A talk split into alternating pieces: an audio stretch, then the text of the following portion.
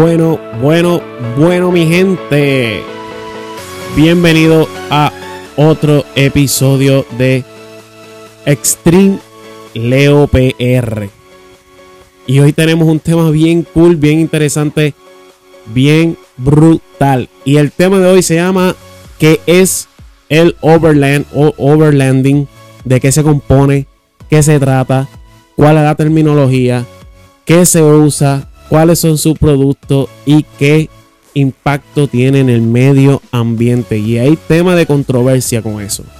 Con qué impacto tiene en el medio ambiente. Mucha gente dice que el overlanding no es camping, que no es eh, una actividad que va acorde con la naturaleza. Pero eh, vamos a ver. Vamos a ver qué es el overlanding. Buscando por aquí, porque tengo una info. Ok, dice aquí, overlanding. Describe un viaje de aventura a destinos remotos con la total autosuficiencia donde lo más importante es el trayecto y no el destino.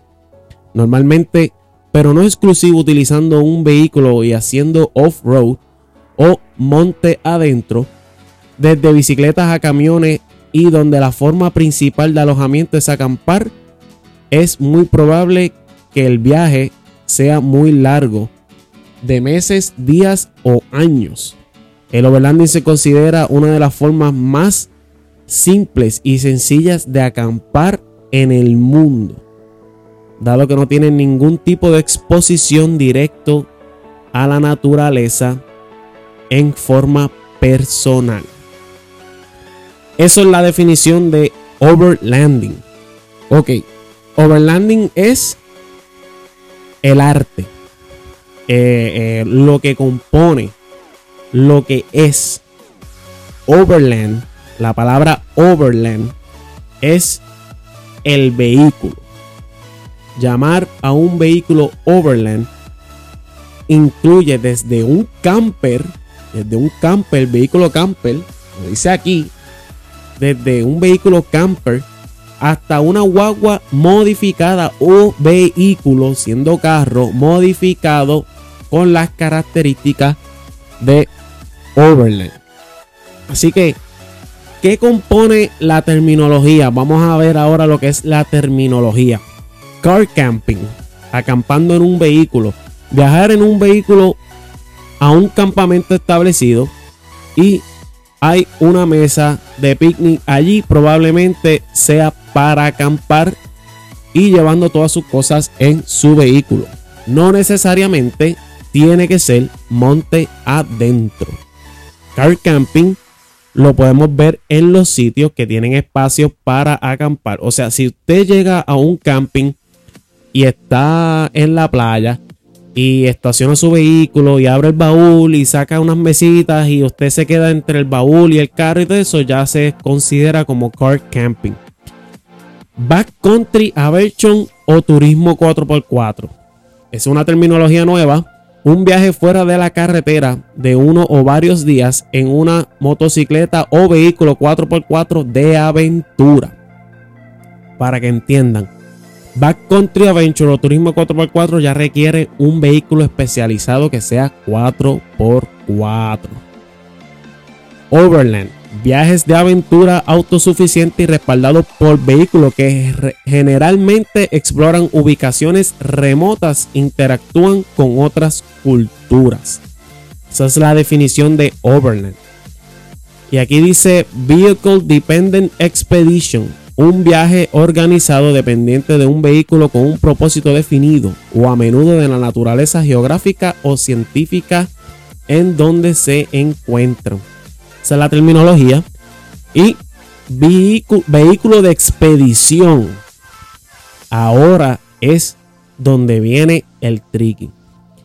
Un vehículo de expedición, un vehículo 4x4 o motocicleta de aventura preparado para viajes autosuficientes, largas distancias en condiciones climáticas impredecibles y en terrenos variables de diferencia. Se puede encontrar un terreno técnico durante todo el viaje y los viajeros pueden incluso buscar rutas más desafiantes o destino como parte de su experiencia para el overlanding. esa es la terminología de, eh, de lo que vamos a estar hablando hoy, del overlanding, de qué es el overlanding. Ok, en Puerto Rico, la cultura overlanding existe, sí. La, la ay, perdón, se me trabé. La cultura overlanding en Puerto Rico sí existe, es bastante grande. En estos últimos años ha crecido. Eh, conozco a muchos de ellos. Les vamos a enviar un saludo a mi gente de Overland, Puerto Rico. Este. Que son bien, bien, bien, este. Amigos míos. Este. Y están por ahí. Siempre están dando la mano. O por aquí. Overland PR, Overland Puerto Rico. Overland Family Puerto Rico. Este, Puerto Rico Overland. Muchas, ¿verdad? Muchos grupos en Puerto Rico se dedican al Overland. ¿Y qué compone el Overland? Vamos a tener aquí dos variantes. Y, y, esto es un tema de discusión bastante heavy. ¿Por qué? Porque el Overland, al ser autosuficiente, hacer, hacer algo de que, de que están haciendo camping, la gente que acampa, hace backpacking, hace hiking y no, le, no les gusta ver vehículos overland porque dicen que dañan la naturaleza, que dañan todo y que son que dañan los rastros. Pero esto es debatible, mi gente. Hemos tenido casos donde hay vehículos overland que hacen un desastre, pero también tenemos buenos compañeros que tienen vehículos sumamente ready y se comportan de una manera espectacular llevando el principio del Leave No Trace. Si ustedes no han escuchado mi episodio de Leave No Trace, vayan a mi podcast Extreme Leo PR en Spotify, Apple Podcast o en Anchor para que lo escuchen. Porque el Leave No Trace es un principio que los Overland llevan a cada rato. Y la gente de Overland PR eh, son uno de ellos. Son uno de ellos de los que hacen su aventura en todos lados eh, hacen excursiones a Vieques, a Culebra, con equipo. Y el lema de ellos, llévate la basura. Overland PR sí tiene un, tiene un lema bien bueno, llévate la basura. Así que eh, hay que cuidar el medio ambiente y ellos son bien responsables en cada de sus salidas. Cuentan con un, con un grupo gigantesco de más de 5 seguidores y miembros en la página de Overland PR. Así que chequenlo, Overland PR. El, el loguito tiene unas tortuguitas y unas cositas, se ve súper nice. Así que, eh, súper buena gente, todos ellos. Vamos a hablar ahora de los equipos. ¿Qué diferencia un camper de una guagua Overland? El camper ya es como decir una casa rodante, donde ya tú tienes todas las comodidades, incluyendo aire acondicionado y todo lo demás dentro de, un vehículo. Como tal, usted lo guía, lo estaciona, abre las compuertas, eh, desconecta, hace par de cositas, prende los sistemas solares y todo lo demás y ya tienes una casa rodante. Eso es un camper. Ahora, un vehículo overland, ejemplo, una Tacoma. Y vamos a estar hablando ya mismo sobre las marcas líderes en el mundo de los vehículos overland. Y aquí hay discrepancia con muchos. Pero una Tacoma, una Tacoma con un rack, una caseta de dos personas, gas, tanque, cocina, sistemas de agua, filtración, placas solares modificadas, eh, suspensión levantada, gomas todoterreno. Eh, estamos hablando de bumper, skid plate, muchas cosas que comprenden una guagua Overland. En el link de este podcast voy a poner dos fotos de lo que es un camper y una guagua Overland para que ustedes vean la diferencia entre las dos y para que sepan lo que es una guagua Overland. Así que, eh, ¿qué más compete el Overland? La marca de los vehículos, mi gente. El tema de discusión más impotente y más grande del mundo. Toyota versus Jeep versus eh, Land Rover versus Ford versus Mitsubishi. Bueno, las dos marcas líderes en el mundo en vehículo Overland, liderando en la primera posición Toyota. Toyota tiene una de las guaguas pioneras en el mundo del Overland, siendo una de las mejores guaguas eh, vehículos SUV más potentes en cuestión de off-roading, la famosa Land Cruiser. La Toyota Land Cruiser es uno de los vehículos más potentes que hay en el mundo, considerado, ¿verdad? Como los más duraderos y los más eh, reliable en cuestión de, de off-road. La mayoría de la gente para guaguas y vehículos overlanding tienen Toyota. Tienen Toyota.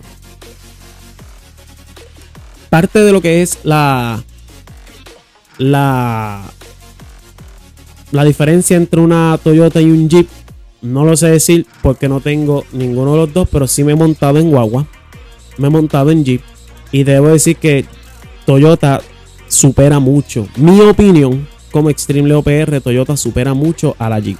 Jeep en segundo lugar tiene su Jeep Wrangler, famoso Wrangler. Eh, pero aunque ustedes no lo crean, la mejor versión de la Jeep es la Cherokee. La Jeep Cherokee 4x4 eh, sigue siendo de las top, de las guaguas eh, más potentes en cuestión de eh, overlanding, representando el overlanding bastante bien. Y aunque ustedes no lo crean, la Mitsubishi, la Mitsubishi Pajero. Los que ustedes nunca han visto una Mitsubishi, una Mitsubishi Pajero, yo voy a poner la foto para que ustedes vean. Ese tipo de guagua se usa mucho en el Medio Oriente. Vamos a ver aquí el micrófono un poquito. Esa guagua se usa mucho en el Medio Oriente, pero es una de las guaguas más eh, reliable también en cuestión de overlanding. Y la guagua realmente se ve demente. Eh, es una guagua bastante eh, económica, duradera y fuerte. bien preparadita esa guagua se ven bien lindas, bien lindas las Mitsubishi Pajero en versión Overland. Así que estas son las guaguas que más se usan. Estas son las tres marcas más grandes. Después le sigue Ford, Ford la tiró la Bronco, tienen un Overland Package. Después viene este, um, la Hyundai, tiene una. Eh, la RAM. Las RAM no son tan conocidas en el overlanding, pero sí se usan. Este. Oh, otra que se me olvidó, se me olvidó. Otra de, de las guaguas usadas mucho por la Toyota es la FJ Cruiser. Descendiente de la Toyota Land Cruiser. Así que eh, son, las FJ son calidad también. De verdad que es calidad, calidad. Pero el overlanding es seguro o no es seguro. Bueno, vamos a hablar. El overlanding sí es seguro siempre y cuando usted sepa manejar el vehículo y sepa las condiciones en las que usted maneja ese vehículo. Así que eh, el overlanding en cuestión de una manera segura se disfruta. Llegar a un lugar remoto como la actividad que tuvo Overland PR, que fueron a Culebra en, en vehículo Overland. Eh, fue una experiencia totalmente inolvidable para toda esa gente que fue. Ellos pasaron las navidades en, en creo que en Vieques, en otro lado, con sus vehículos. Y es lo mejor. Por lo que veo es lo mejor que uno puede hacer. Uno va y viaja en su vehículo y se queda en el mismo vehículo. ¿Qué compone un vehículo Overland? ¿De qué parte qué es el Overland? ¿Qué compone un vehículo Overland? Pues vamos a hacer un pequeño overview por fuera de lo que compone un Overland. El Overland, primero que nada, a nivel mecánico, tiene que tener un buen motor, 6 cilindros, 4 cilindros reforzados eh, para que sea bastante reliable. Una buena suspensión, eh, sea 4x4 o all-wheel drive. Eh, el vehículo debe de ser que pueda pasar ¿verdad? por lugares y tenga una buena tracción. Para la tracción necesita unas buenas gomas. Unas buenas gomas que no se te dañen, no cojan bastante cantazo y la goma y el aro sea reforzado. ¿Verdad? Todos aquellos que me escuchan saben que reforzar el aro evita que si baja el aire de la goma para pasar por un terreno mojado, pantanoso o arenoso, el aro, la goma no se salga del aro. Así que eso es parte de lo que es, ¿verdad? Conjunto con la suspensión. Pero, ¿qué lo hace típico la Overland? Tú puedes decir, ah, pero para eso yo me compro un Jeep, ya está levantadito y todo lo demás. Pues mira, eh, parte de la modificación de la guagua es el sistema de luces. Tener un, buen sistema de luces que sea reliable, que no te jale tanto la batería para que eh, ilumines de noche si estás conduciendo. Otra de las modificaciones que he visto en una guagua Overland es el tanque de gasolina. Lo hacen eh, Fuel Range, que Full Range Extender. Le aumentan la capacidad del tanque de gasolina para que el mismo eh, llegue más lejos y no tengas que hacer tantas paradas a recargar gasolina. Modificación que se le hace también es el famoso snorkel. Ah, que mucha la gente dice, ah, que esa guagua es off-road porque tiene snorkel. No porque tenga snorkel significa que la guagua es off-road. El snorkel es para el intake del aire y para que el motor pueda respirar mejor y en caso de que pase por una inundación, el motor no se ahogue con agua. Ese es todo el propósito del snorkel. Así que hay guaguas, ¿verdad? Como la Tacoma, que ya te la pueden vender con el kit del snorkel montado de fábrica Toyota, porque vienen así. Eh, Actualmente, eh, las Toyotas es, lo más que se ve por ahí, las Tacoma, las Forerunner, así que eso es lo más que, está el palo en cuestión de vehículos Overland. Y obviamente las Cherokee, las Montero he visto por ahí, las Mitsubishi, hay varias cositas. Este, pero ¿qué más comprende el Overland? Pues mira, vamos a ir al área de bien sencillita, al área de la capota. La capota siempre va a tener un roof rack donde usted va a poner su caseta Overland, sea tipo triángulo, sea completa, double side. Y actualmente eh, el vehículo Overland tiene lo que le llaman los awnings, ¿sabes? las, famosas, las famosas tortas, las famosas carpas que salen de los lados. Eso es bien característico de un vehículo Overland. Eh, también eh, Vienen con su sistema de duchas, donde tienen unas bombas, tienen unos tanques externos que se le pueden poner en la capota, los llenas de agua, le pones presión de aire y tiene una ducha alrededor de algunos 30, 40 galones. Puedes tener en esa área. Saliendo de la capota y de la caseta por donde vas a dormir y todo lo demás, ¿qué hay? Abres el baúl y normalmente los vehículos overlanding tienen un sistema, lo que le llaman unos boxes donde está eh, su barbecue, su estufa. Eh, llevan un tanque de gas. En la de seguridad en la aventura hablé sobre los tanques de gas en los vehículos. Muchachos de Overlanding, sigan la ley, sean responsables, montenle un stickercito de gas de flamable categoría 2 al vehículo, sea pequeño. Si ustedes transportan un tanque de gas en su aventura, monten un tanque de gas se los digo yo como rescatista, es bien seguro de que si hay un accidente con un vehículo eso y yo veo que el carro tiene un sticker que dice flamable, posiblemente hay un tanque de gas adentro y yo pueda reconocer y salvar la vida de ustedes y de los muchachos en el momento de una emergencia. Bien importante eso. Siguiendo el tema, entramos en el área de la cocinita, tienen cocina, tienen un sistema de batería y algunos vienen con coolers que funcionan a 12 voltios, con neveritas a 12 voltios y les funcionan bien. Así que saliendo de ahí, de toda esa área de la cocina y todo lo demás, está el equipo, algunos tienen baterías con placas solares y demás cosas. Eh, el, el Overland es es una aventura gigantesca, mi gente. Es una aventura gigantesca. Así que, ¿qué compone el Overland? Todo lo que mencioné por ahí de qué es el Overland es lo más importante sobre eso. Ahora, cuando llegamos a el impacto ambiental que ellos tienen, pues fíjate, el Overland tiene un impacto ambiental mínimo. ¿Por qué? Porque depende de lo que tú veas. Si eres una persona descuidada, incapaz de recoger tus cosas y hacer daño a la naturaleza, pues el overland para ti no es lo tuyo, ¿sabes? No debes de ser overland, ni siquiera debes de acampar. ¿Por qué? Porque no, es lo tuyo. Si eres una persona responsable que eh, trata de minimizar el impacto ambiental, Eh, si estás en la playa, tienes luces rojas para no molestar a las tortugas, los tinglares que están anidando, ni de esas cosas. Pues es bien importante, ¿verdad? Que tome en consideración la naturaleza. El overland es poder llegar a un sitio donde tú nunca has ido y disfrutar de la naturaleza con tu vehículo. Eres tú y tu vehículo, obviamente y tu familia, pero eres tú y tu vehículo. Así que tome en consideración todo el tiempo la seguridad del vehículo Overland es bien importante. Verifique el vehículo antes de montarse, antes de salir, ¿verdad? Que todo esté bien, que estén preparados.